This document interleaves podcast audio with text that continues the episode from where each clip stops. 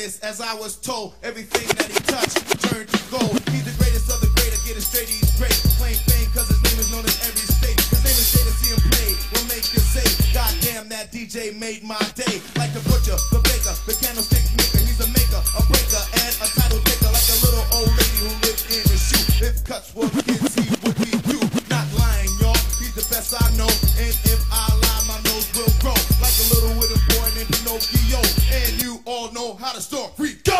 Welcome back to the Chris Williams Podcast Hour. I hope everyone had a safe and wonderful Thanksgiving. I know I did. There's so much to be thankful for, especially for all the people who have supported me and listened to the podcast. Thank you. On today's podcast, we have Kelvin Farmer. Kelvin is the single biggest reason I wanted to attend St. Edward High School. Kelvin was the high school player I tried to pattern my game after, and whether it was at practice, a local pickup game, or just fantasizing while running down the street, he was the local superstar I tried to emulate. As you will soon hear, Kelvin Farmer had a great high school and college career, and he was lucky enough to make it to the final cuts with my beloved Dallas Cowboys, who at the time had a couple of pretty good name running backs Tony Dorsett and Herschel Walker. Now, speaking of luck, how often have you had people come up to you and say, You're so lucky? For me, it happens a lot. Most of the times, I just grin and bear it and think to myself how blessed I am. Now, this podcast with Kelvin Farmer and a recent interview I watched with David Letterman gives me a new and better perspective on being lucky. Interviewing Kelvin Farmer on my podcast or any of the past guests that I've had on the podcast, it truly makes me lucky. How cool is it that I get to talk to and ask questions of people I grew up admiring? I said it before. Kelvin Farmer was the guy. I grew up watching. Kelvin was a pioneer for the African American student athlete at St. Edward High School. Kelvin opened the doors for me and helped make the level of acceptance possible for me and many others that came after me. Now, I was lucky I didn't have to be the first to endure that transition. And I'm even luckier that he's on my podcast talking about his stellar life and career. Now, Letterman was asked on his new show if he thought he was lucky. The guest prefaced it with There are many hardworking and talented people, some as talented, some even more talented, that are out there. But why is it that we have achieved a level of success or celebrity? Letterman goes on to quickly tell the story of how he and his friends were on a cruise, getting, as he called it at the time, shit faced, while in another part of the country at the exact same time, a young man who was of similar age was getting beaten and attacked for marching and supporting an important cause. Letterman would go on to say, Damn right, I'm lucky. So, damn right, I'm lucky also. I'm lucky to have this podcast.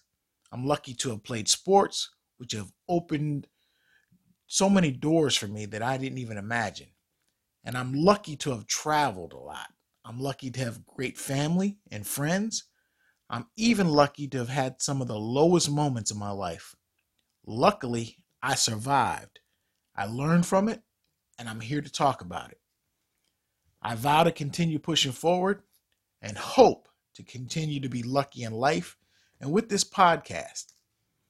From one of the luckiest people in the world, I say thank you, and I ask you to follow us on social media, the Chris Williams Podcast. It can be found on IG and Twitter at the Chris Will Pod and on Facebook, the Chris Williams Podcast Hour.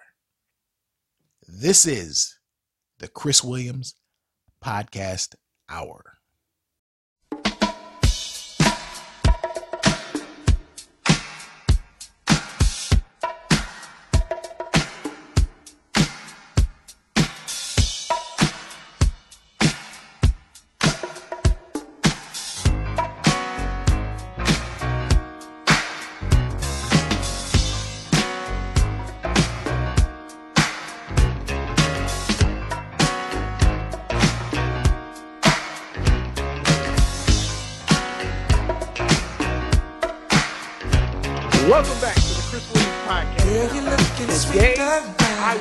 One of my heroes.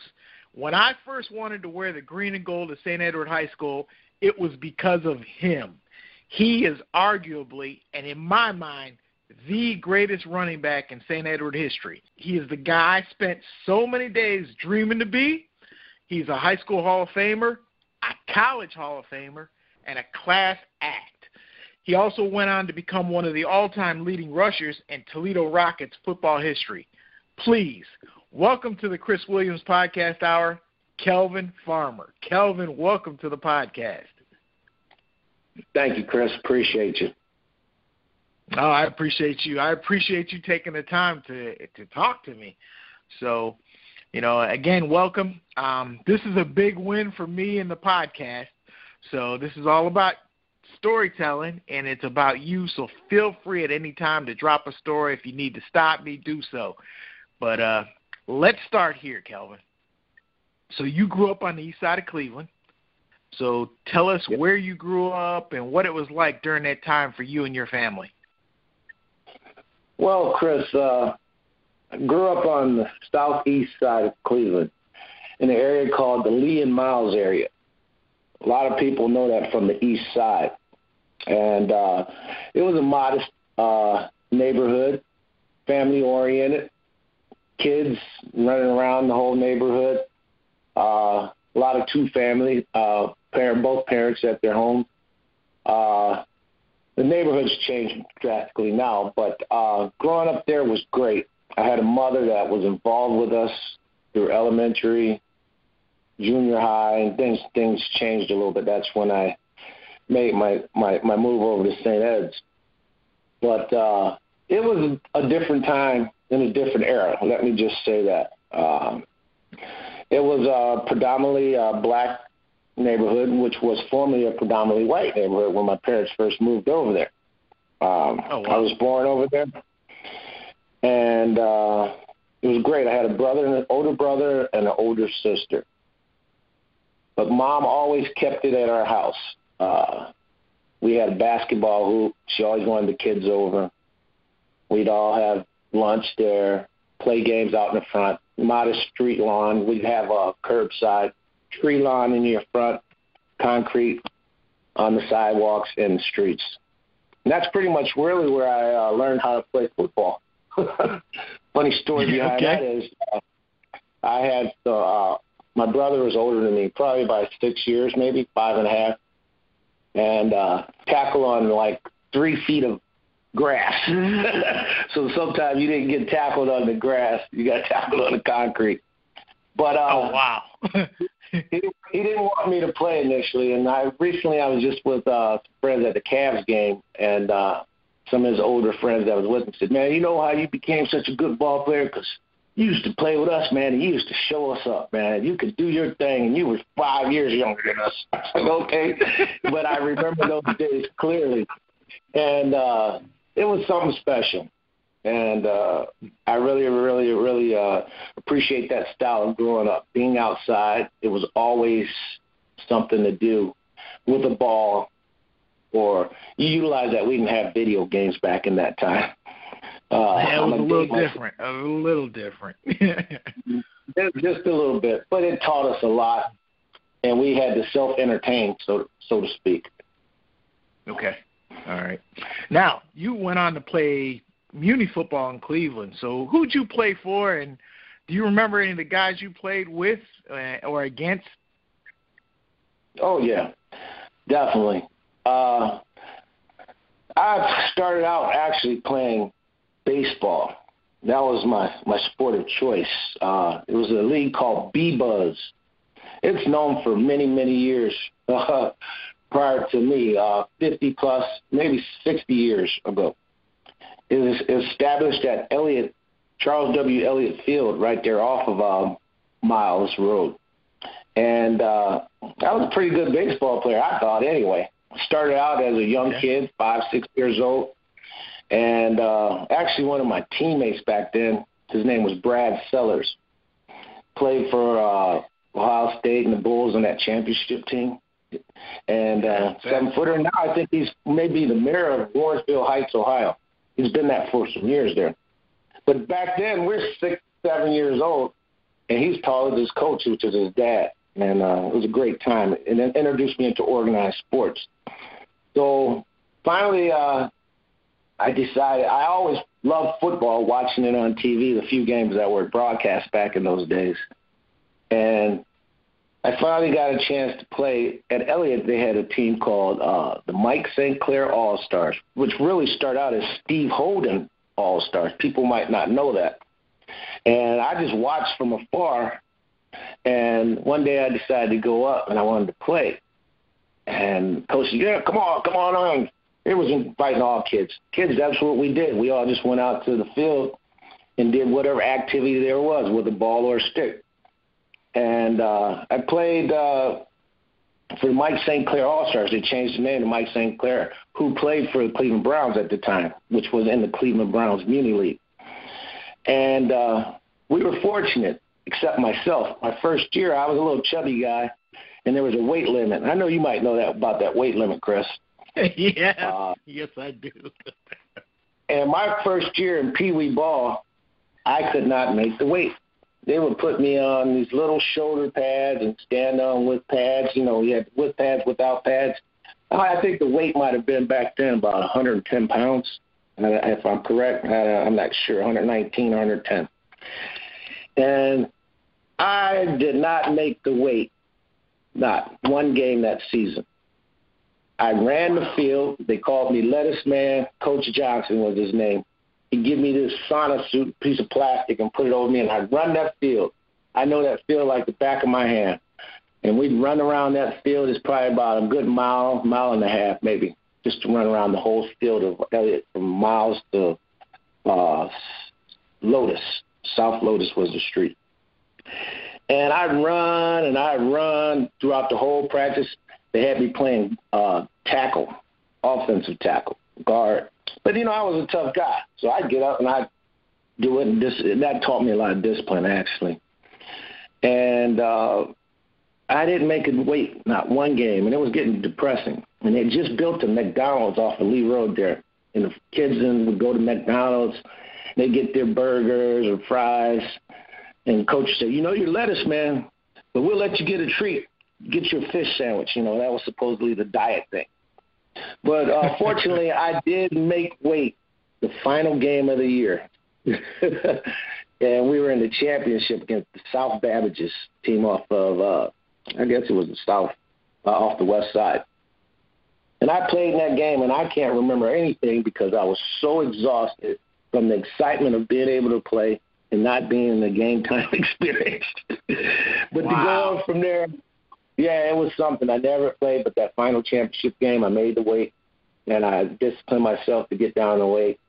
So the next year, I decided I'm gonna play again, but I was I was an age up, and when they called it the bantamweight, I think that's where I met you, Chris, in bantamweight over at Patrick mm-hmm. Henry High School.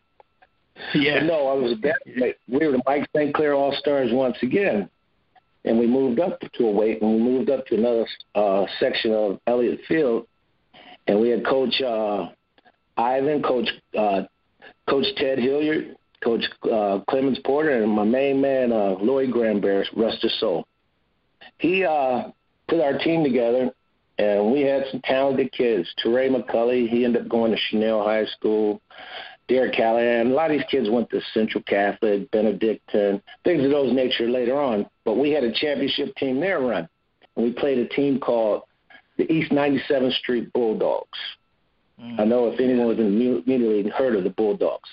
Had a great player there by the name of Mike Clark, who went on to star at Akron University. And uh, we went out there and they kicked the crap out of us that that game. And we all vowed we were going to work to play harder the next year and win that championship. And that's when it all started. I moved from wing back to fullback and a middle linebacker and we were the black and gold. I, I was a fan of the Pittsburgh Steelers. Shame on me playing in the Cleveland Browns Muni league. Franco Harris was my main man, and I wore his number. And for whatever reason, I had a decent season, and we were playing a team called Cudell on the west side of Cleveland.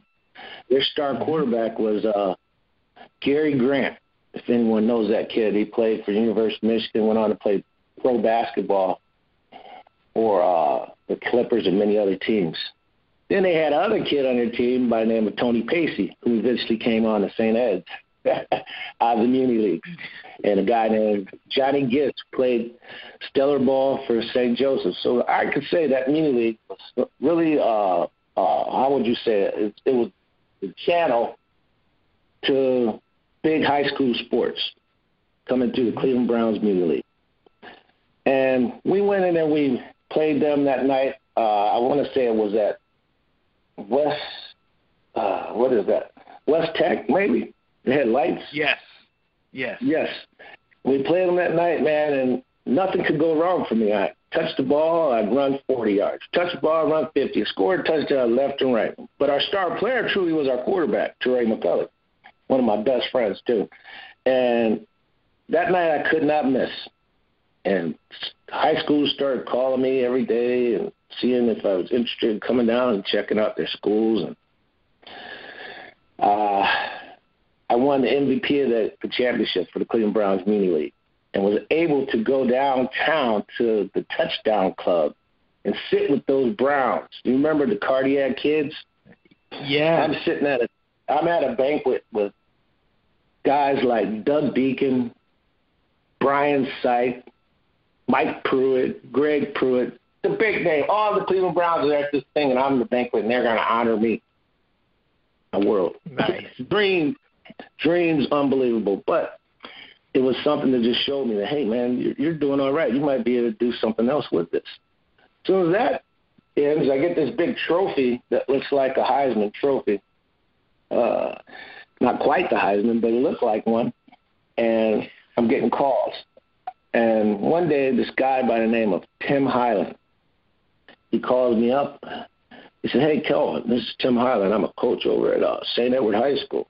He says, "We watched you play the other night, and you were just unbelievable. How about we get together and sit down and talk?" So he picks me up. he drives on the east side. This guy's a mover and a shaker. Great guy though, Tim Highland. If you don't know, I think you might know him too, Chris. Yes, I do. And, yes, I do. Yeah. Highland's a good Highland. He, he says, he says, let's go. Where do you want to go eat? Get something we can just talk a little bit about life. And when I worked at the Randall Park Mall at the time, so let's we can go to Randall Park Mall. That was the biggest mall in the United States. I think it was owned by Bartolo's out of uh, Youngstown. They built that place. It was world renowned. And we go there. He said, well, where you want to eat? I don't know. I don't didn't have money to go eat nowhere big. I said, let's go to Friendly's. So we tend to go to uh, Friendly's restaurant. I don't know. I just had a shake burger and thought it was the greatest thing since sliced bread. and, uh, it it, it uh, really changed my, my my thinking right then and there. Sitting down talking to uh, Tim Highland, he was more like a mentor to me. And uh, if I could back up, Chris, uh, I, I needed to go back one more step with uh, Sure, sure. the B buzz. B buzz. I played B buzz baseball. First baseman, shortstop. Just I thought I was a good athlete at baseball. Could throw, could catch, hit decent. Had a lot of good players in baseball. But as a youngster, I got hurt, and uh, it was an accident. Some sh- uh, grass shears, and it cut my artery in my leg, so I couldn't play baseball for a minute. This started in the second grade, probably. My mom actually saved my life. Greatest lady ever. God rest her soul too. She tied a tourniquet around my leg and uh, rushed me to the hospital. Doctor said if she didn't do that, I wouldn't have lived. Didn't think I'd Wow. ever play baseball, be running or anything like that. Then that's when the football thing came on. So I'm sorry that I missed that part. No, no, no. cru- That's that's all. it was crucial in my in my turnaround. Never thought so. After that was when I played with Brad Sellers in that system because you got drafted. You played like the little league. They made it look like the big leagues. And uh, I had to come back after missing a whole year of playing baseball, healed myself, and God blessed me and gave me an opportunity to play again. And I got drafted to a team called, an, or part of the organization called the Mets Braves organization. They had a coach by the name of Mr. Curry. This man was something special, man. He made you a champion, and that's all I did was win in, in that program and learn what winning was all about at an early age. Mhm. championships. And any guy that I talked to that played with, they talk about, man, we was champions. I didn't get a chance to go play championship ball like you uh, in high school at St. Ed's, but we'll get to that point sooner than later. but but uh, yeah, anyhow, getting back to it all, I wanted to go back and, and touch points on that that that part of uh, my my early athletic experience. But uh, getting back to uh, playing and then going to St. Ed's and meeting Tim Highland, he was my mentor. We went to Friendly's and had lunch. He talked to me, said, Kelvin, you know, this is a great opportunity. We're loving your, your style play. You're a great kid. Keep your nose clean. You come to St. Ed's, good things could happen to you here. You come and you go to class and do the things you got to do. I guarantee you'll get a scholarship to go to college somewhere. So my eyes are lit up. I'm thinking, man, nobody's went to college from my my family, and uh, I got a chance to go here. And he's telling me I can get a free ride because we couldn't afford that at the time. Mm-hmm. And I went to St. Ed's in the tenth grade. Most guys started. You were a Herbie, right? You became a Herbie. Yes. You know, if people don't know in our podcast, it's freshmen that comes into St. Ed's. They were labeled as a Herbie. It's just an inside thing, I guess. And I didn't get to experience that part. I came as a 10th grader because junior high back then went to the 7th through 9. And he said, go to St. Anne's. I came and I visited the school one day. I had my ninth grade year. And uh, there was kids around there named Bill Kell, uh, Mike Moline. People who went to St. Ed's know these kids. They were impression very well and embedded into St. Ed's history. Uh, Big names, yes. Yes. And uh, what happened here was I went there for a visit, and it was going across town to go to school, coming from East 162nd Street, going over to the west side in Lakewood. I had to have a commute. I commuted on a bus, RTA. I'd take a train sometime because I'd go down in the Terminal Tower before it became what it is now. Uh, downtown Cleveland's unbelievable compared to what it was me growing up. It was Higbee's, and you go down I'd take the bus by 35, 40 minutes from Miles, 162nd, all the way downtown to uh, Public Square. Either I get on the 26 bus, mm-hmm. or I take the rapid up to 98th Street and then ride it down into uh, St. Ed's. Drop you off at the school right in front of. That was the blessing behind that. It dropped you right in front of the school door, but it just took a route to get there. But uh, my sophomore year, my home teacher was named Mr. Cody and he passed away uh, suddenly. Unfortunately, we didn't know. And he had a son named David, who I saw a few years ago, and we talked about a lot of that. We did a ride share with a senior guy by the name of uh, Zingales. David Zingales. He was a wrestler coming from Solon. so he would pick me up on the corner of uh, Miles. No, excuse me, that was Lee Road, and where 480 branched into it. It wasn't even a completed highway. I'd take the bus down there, and he'd pick me up there, and I'd get that ride in the car to St. Ed's. So it kind of helped my my commute with that ride share for that first uh, year. And I went to St. Ed's, and it became a, a very humbling experience for me. It was in a difficult time. Uh, the city was uh, in default. Uh, Mayor Dennis Kucinich was uh, actually the mayor at the time, and they decided to start uh, desegregation. And I'm have to backtrack once again because in the middle of my ninth grade year, after playing my last year of Muni Leagues, going to Charles W. Eliot, they decided that they were going to start busing. Busing was known where they were going to integrate the west side and the east side, the white kids and the black kids and switch schools. But what they did was they took us from the east side out of our schools, put us on the bus, and we rode 45 minutes to an hour to the west side. And went in their schools, and they brought the kids from the west side and put them over to the east side and sent them to Eliot in our junior high schools. It wasn't the best situations, and that was going to continue on in high school. And that was one of the swaying uh, ideals for me to go to St. Ed's, being that they were very interested in me and the city of Cleveland was going through a time of uh, desegregation because it was pretty much segregated due to West Side and East Side. So I mm-hmm. almost kind of feel I was a trailblazer, uh, stepping in and going over to St. Ed, a young black man, uh, not understanding all the demographics of it and the history of Cleveland at that time.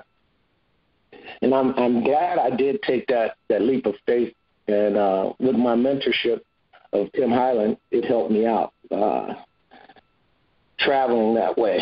Uh, so that's in short. Uh, is there any questions you got for me uh, outside that? I, oh, no. I, I know I go on, I go on and on, but I just know it. No, it that, that's perfect. That's perfect, it, it was, Kelvin. It, it was. Go ahead. Yeah, it, you know, you you bring up Mr. Highland, and any anybody, especially he has always taken the time, especially black student athletes, and talked to them not not just about school, but about life, about you know making choices, you know, to be able to take care of your family in the future. You know, he was instrumental in me going to St. Ed's too. So, you know, I heard the stories about you from him. But he talked to me about having a chance to go to Michigan, going to a Big Ten school, playing football, you know, graduating, the importance of a degree. So, you know, thank you, Mr. Highland. And it's great to hear you confirm that and say, you know, share your story because I know there's tons of guys that he that he's helped in the past and you know and they've come out a lot better so it's great for you to share that story it, it, it was it was so influential because he said he'd guide me the way, but he said, Kelvin, you know what? You could be anything you want to be. And you come to St. Ed's, this is your opportunity, We'll give you the opportunity to be that. He said, you can even become the first, you can be the mayor of Cleveland. Mayor White ended up taking over later on after that.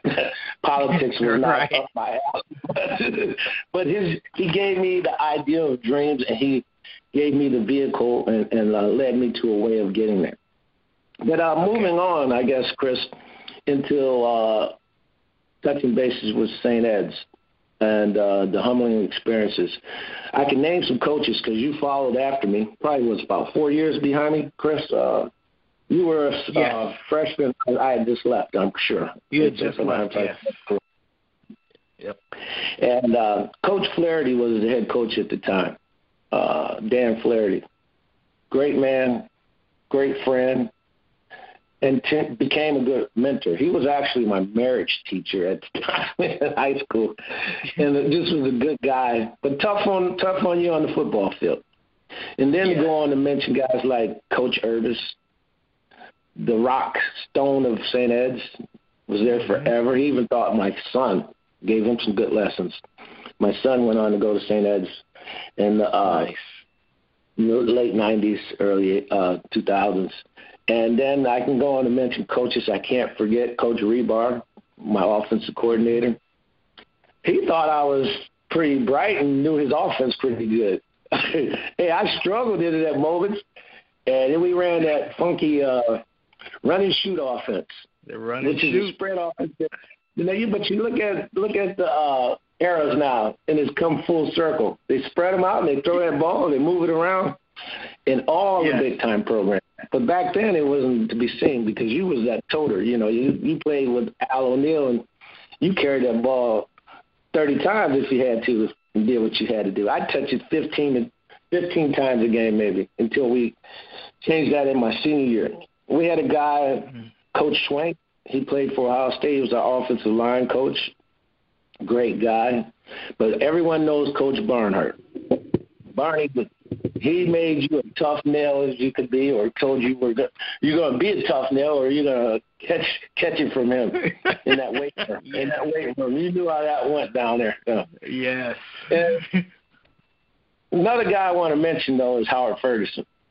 He was my sales teacher, and when I was in school, he was writing a book called uh, The Edge, which uh, most people who went to St. Ed saw the quotes of the book. It was a colorful book. It was quotes of all famous people, dignitaries, politicians, athletes, and just sharing their their their wealth of information on how what it took to be great. And I can remember uh, we were having an annual uh, jogathon for him because we were trying to improve our weights. Before I went to St. Ed's, they were known as a college for the weights that they used with the Nautilus. Nautilus was the thing back in the late 70s, early 80s. I'm dating myself once again. And that weight room was state of the art in my mind, and that's what the, uh, Tim Highland them sold me on, and it truly was. St. Ed's was a uh, first class operation over there. And uh, remember some days back at St. Ed's, uh, Flaherty's head coach, I come in in that summer, new, you know, one of the only black kids playing for for the uh, program at the time. And uh, there's a coach there by the name of Cousineau. Tom Cousineau's dad, famous Tom Cousineau, a former uh, mm-hmm. St. Ed's Eagle also. And he was he was a pretty good guy. I liked his dad and he he he made me feel comfortable in my first few days there. So one day we're practicing, and we look over to the side where the uh, uh, locker rooms are. You know, you pull up that driveway, and there's this car from Back to the Future sitting there, a DeLorean. And Tom Cousineau pulls up. And I'm thinking, wow, this is something new and exciting for a kid coming from the you know, inner city, so to speak. Uh, east side of Cleveland to see the DeLorean, something from the TV show mm-hmm. of the mm-hmm. movies. Yeah, J. And his car, the doors open up from the top, and he gets out. This big muscular dude. He was a nice guy, man. And that was one of my most impressionable moments to see a star in my mind at that time get out of that car.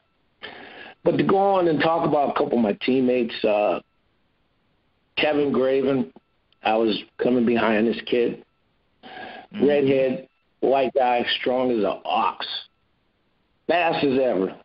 His legs just were jitterbug, man. I loved his style of running. I watch him. I'm a I'm a sophomore. He's a senior, and this kid's a beast. And then I can go on. I can talk about Jim McConville, played linebacker for us. Went on to play at Michigan. Tom McCormick. Uh, he went on to play at Ohio State was one of our offensive line. Billy Kill was our quarterback at the time until he got hurt. I felt terrible just to see that when he got hurt. But in my class also, Bob Mish, quarterback for yes. us, uh, played for uh, Navy. Saw him on TV a few good times. I was like, wow, that's my quarterback. I'm bragging to all my teammates. He's kicking butt. it was something, man. Something. And then Frank Waite was my fullback. He went on to mm-hmm. Russell, and he, he went to Illinois, but he was the steamer. They called they they called me the sweeper, and they called him the steamer. Frank was the lightest heavyweight wrestling champ in the state of Ohio, probably in the country ever. you know, heavyweights, them dudes, it was unlimited in the weight. And he was probably about 205, 200 if easy, and was pinning guys unbelievable. And I missed those guys. They were good guys. Yeah, man, something. Yeah. But by me being a trailblazer, going back into that era in the segregation time, we had a couple guys that followed right behind me. Tony Pacey, you might know him because uh, he played for Navy mm-hmm. Park too. If you did that, isn't that the, isn't that the team you played for? The Navy That's Park? it, Navy Park. Yes. I remember that. I remember Flaherty asked me if I go over to there and watch this kid and tell me what you think. I said, I, what was your number, 30 or what did you wear? 30? 30. I wore 30. Yes, I said that. I said I don't know what kid y'all talking about, but this thirty dude, he can't be tackled. You were running guys over, You'd stretch the field, turn it up. I said, "Go ahead, Chris." So I told him about it, and I, soon enough you came, and you're, you're your mom. I remember meeting your mom one day after a game, and she was the nicest lady to me. I was thinking, wow, your mom was a beautiful lady, man. She was nice. In those times that I did get to meet her, and she spoke highly of me. Why? I was nobody in my mind. But no, oh, we had Tony Pacey. Tony, yeah, she was something. But no, we had uh, Tony Pacey come out at uh, Cudell, first Navy Park, but he was on that Cudell team. Uh, Marvin Bowman, rest his soul too. Uh, mm-hmm. I can remember a day. Uh, Lloyd Granberry, which was our coach at Mike St. Clair. Marvin came up. He was a Pee Wee when I was a bantamweight, and I went on to high school. So one day I'm in class and Granberry said, Hey, I'm coming over to school today. I'm bringing somebody with me. I said, Who you bringing, coach? He said, Bowman, Marvin Bowman. So okay, Bowman was good. I remember watching him as a peewee. He was just this tall, lanky kid, and he would grab the ball out of the air and catch it anytime they throw it to him. So they bring him over to the school. Flair said, "Yeah, we got this kid." They said coming over, uh, named Marvin Bowman. They decide they say he's a basketball player. He's pretty good. They put Marvin out there, and he was practicing with the uh, varsity basketball team. Marvin's not even in high school yet. He's an eighth grade because Marvin was a true Herbie too. He goes out he's shooting ball with these seniors and juniors, and he's just an eighth grader, and he's doing damn good with it. And Marvin ended up going to St. Ed's too, and I would drive him to school once I got up my driver's license. And of course, we got Chris Williams, Juwan uh, Gross, and many to follow, and diversified St. Ed's program. And it gave every one of those kids an opportunity and an understanding. I'm sure it bettered them in some way in their future for their lives. So I, I, I'm just pleased that I, I made that decision and, to go there, and uh, it's helped me out throughout my whole life. thank but, you, you know, for trailblazing. I, I, I'm just when I look back at it, at the time I didn't know what I was doing, but I knew I took a leap. Of, I took a, I took a leap of faith and listened to my mentor, and it did work out. Okay. So let, let's talk about your your football career at St. Ed. And I know you said you you talked about some of the guys you played with, but talk about some of the games that were, you know, what what were the memorable games for you? What do you what do you remember? Well, nobody will never know this, but I can remember us playing uh, Padua High School, and Okay. it's a night game. We were out there in Parma, and it's really a physical game. We're playing pretty good. And I don't. This is nothing special that I did in that game, but I was playing. I caught a swing pass, and I'm turning the corner, and I took the hardest hit I've ever taken in my whole career of playing football from this kid named Tom Carpenter. Played safety for those guys. I ended up seeing him again later on in college at the university. He played for OU, and I played for Toledo, of course. And that game was something because of the physicality of it. But the big game was the Holy War, of course, you know. And Yes. I did not lose to St. Ignatius in my career as a varsity player. So I'm blessed to say I did that in the Holy War. It was pretty good. And go on to talk about big games. Career, we played Cincinnati Moeller, number one team in the country at the time. hmm Uh, we had guys like uh, the Francisco brothers, Hiawatha and Dewan. They went on to play at Yeah. Notre Dame. Uh, they had the Bullough, Shane Bullough, linebacker. Met him a lot in that game. he, to went- he played Michigan he State, right? Mississippi State, correct. But that game, man, I tell you what, St. Ed's, we prepared. It was all about preparation, and we didn't have all the best athletes in the world, but we were fundamentally sound, and we repetition. We prepared ourselves, and we played that team, man. I'll never forget that night, Baldwin Wallace Stadium, and Mhm. we would sell that place out more than the college did that night. Danny Room. Yes. My dad, before he died, told me that game was crazy, Kelvin. That was an unbelievable night. Everybody saying, "Is that your son?" Man, and Rebar was run that sprint pass right, man, and swing it out to me, man. I had like nine catches, 100 plus, 140 something yards, touchdown, and we were hanging with Cincinnati Moeller. First half, we had a young uh, sophomore at the time, Tom Zulu, was playing nose guard. He was crushing him, so we were right in the game, thick of the game, and somehow he blew his knee out. And we didn't have the same depth as Cincinnati Moeller. Not to say that we didn't have depth, because we had depth when we played uh, throughout our, our conferences and our league, uh, you know, in the city realm, but that was a whole nother team there. Cincinnati Moeller was a college team when we were in high school. They Right. went on to win state Right. championships, yeah. But no, you can go on. You can talk about the St. Joe's, you know, Mike Timko's, uh, uh, Lake Catholic teams, Sullivan twins. Then a guy came over to coach at St. Ed's that time, Gibbons. After that, and I got a chance to talk to him about that. My when my son was playing there, and he went to St. Ed's. But no, that, oh, those wow. are just some most memorable times in my life, and it, they've kind of gotten washed away due to life consumption of family moving.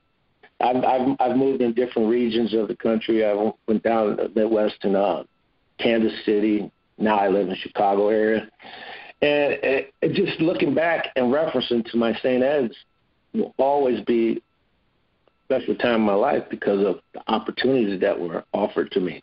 But there were some tough times too because of the times. Like I said, the segregation, everybody wasn't ready for a guy like myself, or would have been you at the time, uh, mm-hmm. coming in those doors. And it got better, and the relations were different. There were some special families there, the Tedescos. Uh, I, I love those guys. Uh, BJ, he was his name, Bobby Joe. His parents were great to me the Carliacs. I mean, those people were special people out of the St. Ed's family. And to this day, if I go to St. Ed's, and times I do get to go down there, my daughter was involved, and she's still involved with the cheerleader sometimes, with Gretchen, who cheered when we were when I was in school. she was my daughter's cheerleader. Yeah, that's that's another story. My son went to St. Ed's, and my daughter ended up going to Magnificat, and she was a cheerleader for the Eds and I'd come down, and it was just special that my legacy just kept going through that that pipeline. Uh, but yeah, yeah, that that's it. You know, Chris, I, I I am a rambler at times, so please cut me short when you no, say you're fine. You're fine. You you are fine. I, and, and I just I'll I'll throw this in there. So, and without you know, Kelvin Farmer, high school running back, the greatest running back I, I ever watched. So three times I was able to be a ball boy at St. Ed's. It was the St. Joe's game, it was the Moeller game, and unfortunately I was on the Iggy side for the Iggy game. And I just remember against against Joe's it was Mike Clark, you it was that the back Kelvin Farmer versus Mike Clark and then the Ignatius game they had a running back kid by the name of Ginley versus Kelvin yeah. Farmer. And those to the I remember those games more than I remember any game that I played in, especially the Joe's game because what you did in that game made me appreciate what running backs were about. And I could just remember, you know, you catching that you coming that long motion, catch that little sweep, turn the corner, make a couple people miss, drive for more yards. And I just remember how you handled the ball, how you were able to make people miss. I just remember all that stuff. And I literally would practice that. My mom would tell me to go to the store and get something. On my way to the right. store, I, I'm Kelvin Farmer. Uh, you know, I'm catching the I'm catching the sleep. I'm going in motion. People are looking at me like I'm crazy, but that's what I did, and that's how I got better because of Kelvin Farmer. So I, I man, I, I, this is great for me this is great. But that, that's how I started wearing, dreaming about wearing the green and green and gold. I wanted to be Kelvin Farmer, and I remember those games. I, I remember the first time I, I actually got to meet you was they used to have that long line of kids when the Eagles would come out of the locker room at BW and I got to you were you'd come out, you'd be in the back. I I got to slap your hand. You stopped and kind of grabbed my hand a little bit and kept running. I was like, oh man, I just met Kelvin Farmer. that was it. That was it. So that's great. But I'm glad it was an impression. Like I said, I didn't know truly that I was that trailblazer, but you went on mm-hmm. and you kept it going, and you made it special and better for the next kid to come along. But let's not forget how important St. Ed's program was, and it was ready to diversify itself and give us yeah. that opportunity. And and yeah. and we the ones that reached out and took advantage of it, it was a great thing for them. But going on, I mean, you know, I, I'm just trailblaze, uh, reflecting back on things that I haven't reflected on in quite some time. So I appreciate you uh, looking me up for this uh, podcast here. Oh no, no, I could, it's easy. It's easy. You were your history. You are one of the best ever, and one of the the best people from St. Ed's. It's not it's not just about what you did athletically. And for those of you that don't know, so my senior year, we made a, a big run in the playoffs. And at the same time, and we'll talk about this in a little bit, Kelvin Farmer was in college just breaking all kinds of records and you ended up finish number 2 in the country in division 1 football running the ball. But I remember you came home and came to St. Ed's and actually took the time just to talk to me. You talked to me a little bit about football, said, "Hey, congratulations." But just talk to me about life in general, and that sticks out. That's the kind of stuff, you know, and I I look back and I'm like, I hope I was able to pass that on to somebody else. But you coming there and spending that time when you had everything going on in your life, you were the man in college football. But you took the time to come and talk to this, you know, this high school kid so I, you know, I appreciate it. Um, you know, so it, it's easy. But bottom line, the point I was trying to make, it was easy. You know, reaching out to you because those are my memories, and that's you know what people should know about Kelvin Farmer. So it, it was easy to call you and get you on the podcast. So I appreciate you. So, awesome. but let me ask you this, Kelvin. If you could turn back time and talk to your 18 year old self, what would you tell yourself? What would you tell Kelvin Farmer back then, knowing what you know now? That's a good one. I look back and say, if I was 18, I had to do it all over. I would say, always keep your mind open and free. Listen to all, good, bad, or indifferent. Learn from the experience and just always try to be the best you can be. You know, we have guidance along the way, and then sometimes we fall off the road or the path that we're heading. But I would have told myself, Kelvin, if you can dream it, you can live it. And I lived it in many aspects. Didn't get into the consummate dream that, you know, being a great NFL career. Had an opportunity in the NFL, of course. Mm-hmm. But it was it was just something at 18 years old going through what I went through. And when I went on all the, uh, I didn't have all of uh, anyone guiding me from, uh, say, for instance, my peers or, uh, should I say, my uh, someone who walked the path before me. You know, those were different times, man. Everybody's get caught up, like you said. And I'm glad I did take the time to come back and say something good that touched you, Chris, because – all the time you didn't have someone like that to do it, and not many walked that path out of my neighborhood.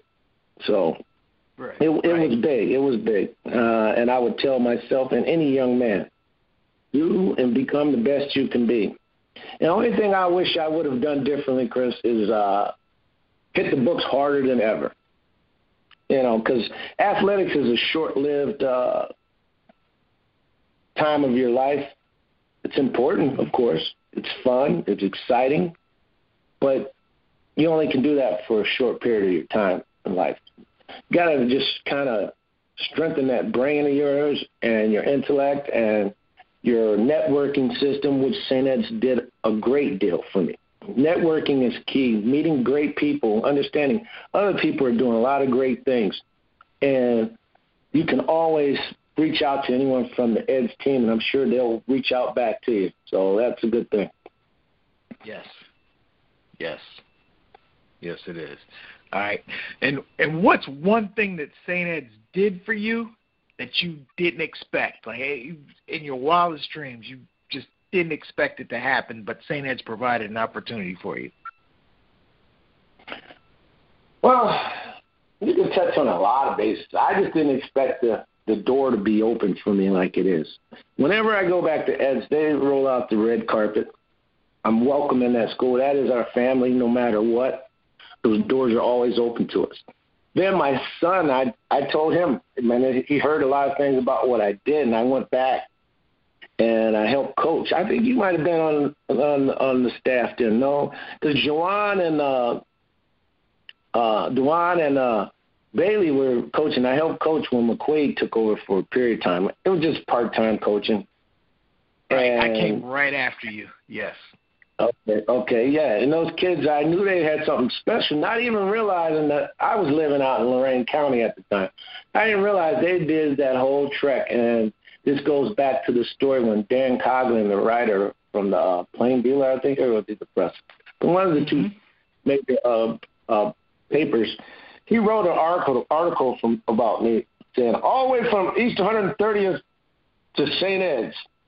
And I kept telling him, and the night I got inducted into the Hall of Fame, I told him, I said, Dan Coughlin, I lived on 162nd. I had to emphasize where I came from. It was about 25 blocks up, but it was right in the same block because all of those guys went to the same junior high schools as I did, and they just couldn't get it right. But it still was just great. But St. Ed's, like I said, it was a humbling situation for the times, but it prepared me. Be honest with you, Chris, when I went to college my freshman year, every kid there's all American in their mind. I rushed for 2,000 yards. I did this. I did that. I'm an A student.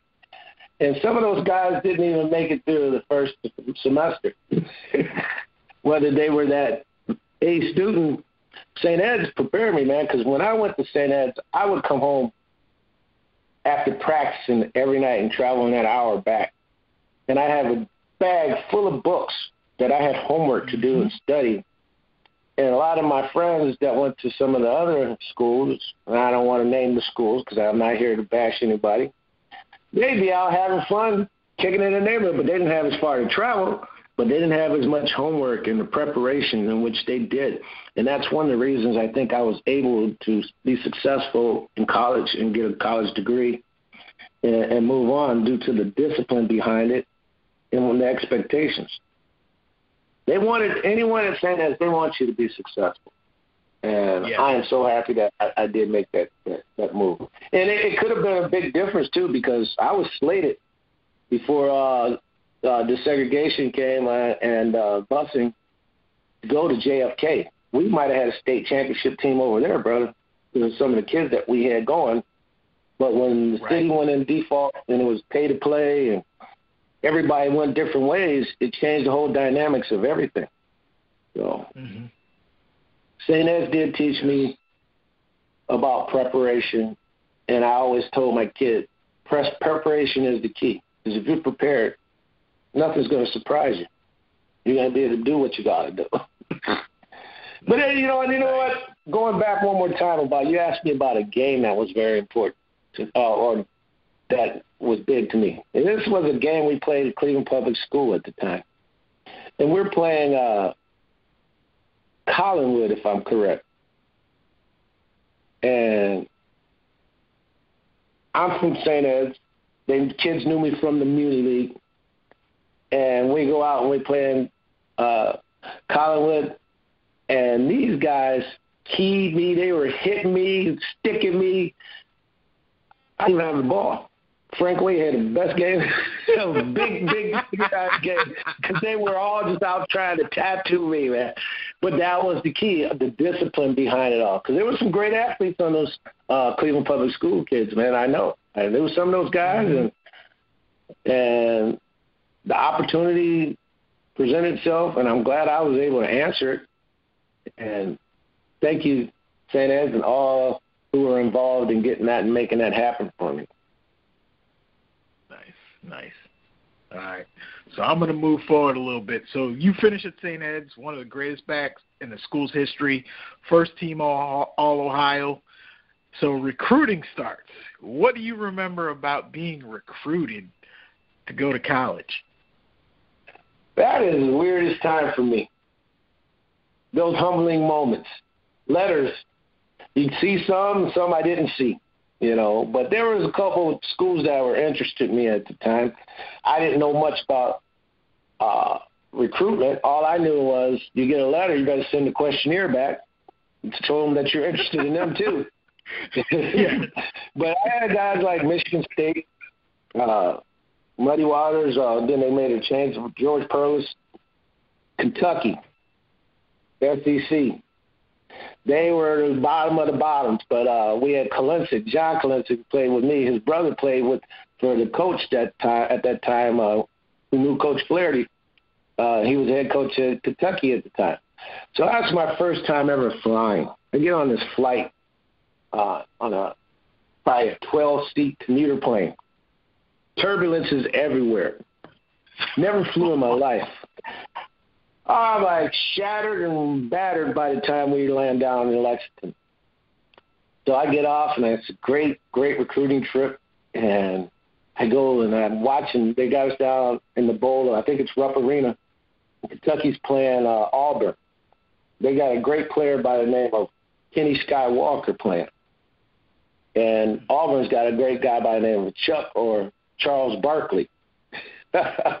I'm sitting right there in the bowl of this game, and it was a flight of flight. Skywalker, because Sky dunk champion or dunk contestant in the NBA afterwards. That was an experience of a lifetime to see that. Uh, Akron University, name all over the, the scoreboard. Kelvin Farmer, come here. You can imagine your name seeing you up here. Youngstown State, the senior uh, old man uh, Tressel there at the time. Mm-hmm. You know, Tressel from Ohio State. And finally, there's Toledo. That era was the time where, when they were recruiting me, they were looking for guys Herschel Walker status, six three, six two, two twenty five, run the four five, four four forty. Marcus Dupree, and I'm Kelvin Farmer, five eleven, 185 pounds, running a four six.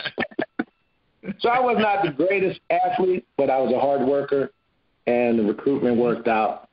And went to Toledo, and coach offered me a scholarship, and I thought it was a good place for me to be at the time. Family could see me play. It's Division One. Akron was Division One Double A, and Youngstown State was Division Two. But I wanted to go big time. Michigan State would have been my choice. Kentucky, I liked them, but they wouldn't offer me a full ride to January, but Toledo did. And I went there, oh, wow. had to start all over again, as you know you do in recruitment. Yes. Freshman yes. year, I, I'm uh, slated to be redshirted, and I get there, and next thing you know, I'm not playing a scout team, but I'm killing them in the scout team, killing them, making them better. Our defense is ranked number one in the nation. We're the only two undefeated teams, Nebraska and us. They had Turner Gill and Mike Rozier, and our defense number one. But that's part of me working them hard as a scout team player every week. it was something humbling for me to understand. My time would come. Kid gets hurt. It was my red shirt. I'm playing special teams and backup tailback. 1984, we go to the California Bowl. Mm-hmm. And I we get to play uh, UNLV quarterbacks Randall Cunningham. Got a back by the oh, name wow. of Ickey Wood. And we're at these banquets and everything uh, every day. Uh, our team, their team, were dressed in our modest clothes because we didn't have money at the time like that. Randall Cunningham's in a tuxedo because he was going to be the number one draft pick or a first rounder. Sure enough, we all saw that happen. And when we lose that game on the field, what we want to do by default. So I'm a champion again at the college level. Beautiful thing. Big games I've had in college after the recruitment. Uh, Wichita State. We flew down there and stayed down there, and there was a little town come full circle. I ended up moving to Kansas City, and so I'm in the city of Kansas, uh, in Missouri. Uh, I had games against. I get to play in Arizona. Chuck Cecil, uh, Byron Evans played for Philadelphia. Beautiful time, seeing a different part of the country. You know, uh, senior year, I get to play. We go down to Tallahassee, playing Florida State. Rain the whole time we're down there, all the way up till game time when they come out with the horse. He throws that arrow down. First couple of plays of the series, we're moving the ball up and down the field. I catch the ball in the flat in the in the in the uh, flat, and I'm thinking I'm seeing nothing but the house. This guy comes out of nowhere. Everyone knows him at this point in time. Neon Deion at the time. Prime time. I'm Deion Sanders. And and it showed me my athleticism was nowhere near his. it was a great we lost that game. I think twenty four nothing. But we were there, but we didn't make it happen. Uh. Went on after that and had a shot. Uh, my mentor, well, my my the one I idled all along was Tony Dorsett. Dallas Cowboys gave me a shot to come play. I'm in camp with Tony Dorsett, Herschel Walker, the guys I'll tell you about. I'm based off. I can't get recruited to the big schools because they're recruiting guys of this stature. But it was great experiences. Herschel was a good guy when I met him, though. Great times in, in our meetings. Saved me an occasion. I'm not going to tell you about that, but uh, it, it's just been great. And then, uh, like I said, to come on out of college, try that stint at that, start my family, my kids. Jordan graduated from St. Ed's. He went to Toledo briefly for a moment, transferred and got his degree from OU. My daughter Okay. went to Mags, Mags Adriana. She played. Uh, she was a cheerleader for St. Ed's. So I was at a lot, quite a few uh, games at St. Ed's. But I was living in Kansas City at the time. But when I come back, I'd come back and see her cheer for the mighty uh, Eagles. And uh, it's just been a great experience. And the doors are still open to anyone I believe that goes that went to St. Ed's because my son talks about it all the time. He's got relations with people from Ed's. Actually, him and Tim Highland's son are in the same class, and they were pretty good friends. And that comes Oh, full circle awesome. for me to start Yes. with his dad, and now my son and him are together, and they're friends. But I know I'm probably dragging through my hour, but I, I just love having. No, no, no. This is great. This is great.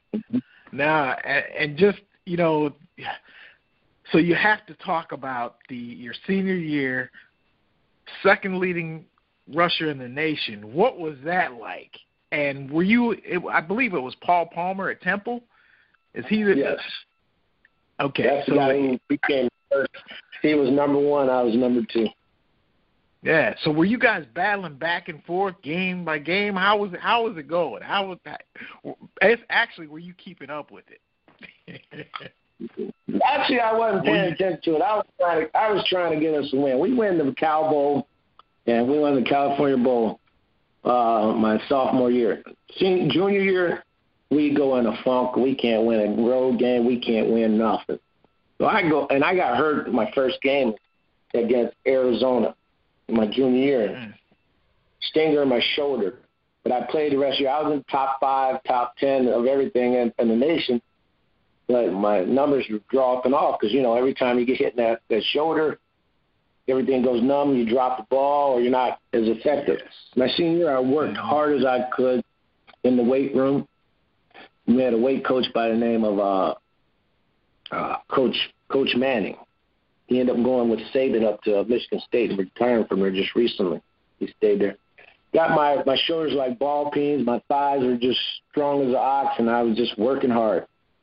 And Okay. I just went on a run, man. I went on a run that I like you did in high school. You went on a run where they just couldn't stop you. You were running for two, three hundred yards a game. I was running for a hundred and fifty plus every game. I, I didn't, I didn't, I had a good, decent offensive line. I understood our offense very well, but I, I couldn't, I couldn't believe it. It was like a blur to me at the at the time, honestly, because I was not the greatest athlete. I was a hard worker. I understood the game of football because I studied my playbook, mm-hmm. which you did, I'm sure, in yours because that's what you were taught at St. Ed's, right? Yes, absolutely, absolutely. But that run, So I, they said that by Halloween it was scary. My numbers were getting real scary. They had an article up, and that's when I noticed that I was doing something. When I read that article in, in the Toledo, Toledo Blade, they said Farmer's numbers are scary, and it's Halloween. And from that point on, I couldn't. Each week, I they would give me that rock, and I towed it, and uh, we were winning. That was the beautiful thing. We started winning, uh, and we went on that run, and I fell a little short because maybe uh, we didn't start off like I was. Maybe that was due to me not coming in as well prepared as I thought I should be. But I didn't like losing. As I said, it was innate and brought up in me to be a winner, and I knew to win you had to work hard. And that was starting back from my B Buzz days playing baseball.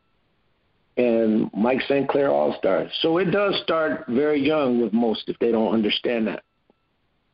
Okay. Nice, nice. All right. So you have a successful. You're you're very successful on the football field. Then you graduate from Toledo. Talk about what you got your degree in, and the importance of it, and what you're doing now. Okay, that's a little different. uh, after the great success in uh, on the football field, uh, my life changes. Uh, I graduated. Well, I didn't graduate initially. I went and ran make that run for the with the Cowboys, Dallas. Mm-hmm. Uh, they signed me as a free agent. I just had my son Jordan at the time, and I got a family started starting. Uh, and I get it, my I didn't make it. Tom Landry calls me in. I'm out on the practice field. I don't know if you know how this works. When you go into uh, camp and you're trying to make the uh, 53 man roster, a little more back then. Uh, before you go out, they'll have a note saying go see your coach before practice. And it was one of the last uh, cuts coming up, and I didn't have a note in my thing because you just walk of shame. You go to the office, and you've seen it on Hard Knocks and stuff like that. Anyway, I didn't get the call. I didn't have a note in my locker. I'm dressed and I'm out on the field thinking, I'm going to make this team. I'm going to make this team. They made a mistake by not putting a letter in my thing. and They take me off the field and I have to go see coach. And he told me anything I want to do, and it was the most heartbreaking moment. I got a young son at home, and I don't know what to do at that point. Come back, better go back to school. I had a few quarters left, and I went back and got my degree in uh, communications, PR, public relations. Unfortunately, at that time, uh, PR people weren't making that much money, and I didn't get to do my dream, chase my dream as a, a, a TV man. I did do some TV work though with uh, an NBC affiliate and things of that nature. Ended up going and I worked for Ford Motor Company. 32 years to this day now I've been with Ford Motor Company. And it's given me a decent living. I mean, I'm not complaining. Been blessed with the benefits behind it. But that's another thing about saying that it's teaching you to uh, endure whatever's in front of you and stick with it. Loyalty. I guess I was loyal, but they were to me too due to uh, my insurance that they offered, and I had a, a chronically ill daughter, which uh, paid for most of her medical treatments throughout that time. So I'm blessed in that regards, and uh, it's just it's just great to, to to know that if you go and you're able to uh, build the relationships with people, but it is important to get a, a, your piece of paperwork to give you opportunities, whether it's a skill you you endure or that you get in school, uh, or you have to have your degree to have opportunities in this society right now. And that was yeah. just you said 32 years ago, and I'm still working. And life has been pretty good in these last few years. Uh, things come full circle and that's about it, Chris. You know, it's been a great thing, and I, I'm not used to talking about myself, and I guess you got me going. I guess that's what you're good for, opening people up to thoughts of themselves, you know? well, I, I appreciate you, Kelvin. Again, you know, from the first time I was able to slap your hand coming out of the locker room at Baldwin Wallace College – you playing at St. Ed's to the time I was able to meet you at the Muni League All Star game that you came to. You've been a true man of class, and thank you for being a pioneer and allowing me the opportunity and the guys that came after me to go through St. Ed's and making it such a, a smoother transition. So it is with great honor to have you on the Chris Williams Podcast Hour, and I appreciate you, and I appreciate you opening up and, and talking about yourself. Thank you, man. It's good to talk about it, and let's go Eagles.